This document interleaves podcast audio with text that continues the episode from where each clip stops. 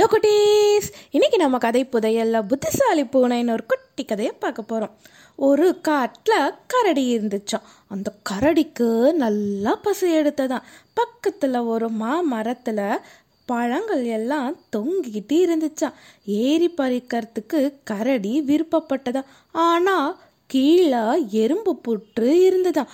அதுக்கு பயம் எடுத்துக்குச்சு. இந்த எறும்பு புற்று வேற இருக்குது ஏறத்துக்கு முயற்சி பண்ணால் இந்த எறும்பு கடிச்சிரும்.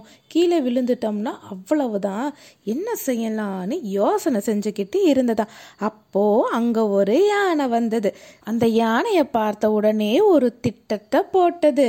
தன்னுடைய கைகளை எவ்வளோ உயரமாக உயர்த்த முடியுமோ உயர்த்தி தலைவா பெரிய வணக்கம் அப்படின்னு சொன்னதான். யானையும் தொண்டரே பெரிய பெரிய வணக்கம் அப்படின்னு தன்னுடைய தும்பிக்கையை மேலே உயர்த்து பாங் பாங் அப்படின்னு பிளிர்னதா மாமர கிளைகள் மேல யானையோட தும்பிக்கை வேகமா பட்டதுனால அந்த மரத்துல இருந்த பழங்களும் இலைகளும் கீழே விழுந்ததாம்.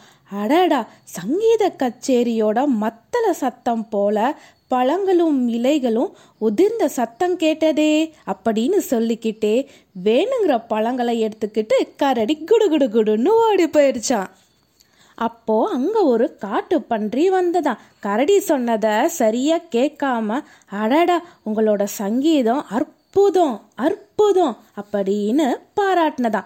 யானைக்கு கோபம் வந்துருச்சோம் பொய் சொல்லாத அப்படின்னு சொல்லி அடி அடின்னு அந்த காட்டு பன்றிய அடிச்சுதான் காட்டு பன்னியோட ஓனாயும் சேர்ந்து வந்திருந்ததா உடனே அந்த ஓனாயை பார்த்து யானை கேட்டதான் நீ என்ன சொல்ற? உங்களோட பாட்டு சங்கீதமே இல்லை சரியான தெம்மாங்கு பாட்டு அப்படின்னு ஓனாய் சொல்லுச்சான் வடிகட்டின பொய்ய சொன்ன உன் வாயை கிழிக்கிற அப்படின்னு அந்த யானை ஓனாயையும் ஓங்கி அடிச்சுதான். ஓனாயை தொடர்ந்து வந்த காட்டெருமையை பார்த்து நீ என்ன நினைக்கிற? அப்படின்னு கேட்டுதான் பொய் சொன்னால் உத கிடைக்கும். சரி நம்ம தைரியமாக உண்மையே சொல்லலாம் அப்படின்னு அந்த எருமை சொல்கிறதுக்கு ஆரம்பிச்சுதான். நீங்கள் பிளிர்னதே சங்கீதமும் இல்லை தெம்மாங்கு பாட்டும் இல்லை அப்படின்னதான். உண்மையோ பொய்யோ பயமில்லாமையும் பணிவில்லாமையும் சொல்றியே என்ன திமிரு அப்படின்னு பலமா ஒரு அடி போட்டதான்.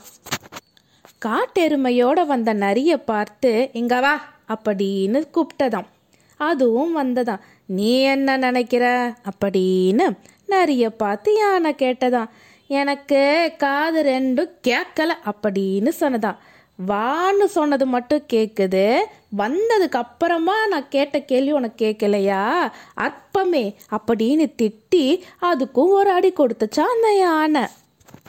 அடுத்தது பூனை வந்ததா? Meow meow. ஏ பூனை நீ என்ன நினைக்கிற? அப்படின்னு பூனையை பார்த்து யானை கேட்டதா.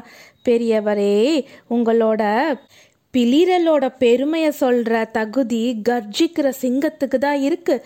சங்கீதமா இல்லையான்னு சொல்ற தகுதி குயிலுக்கு தான் இருக்கு.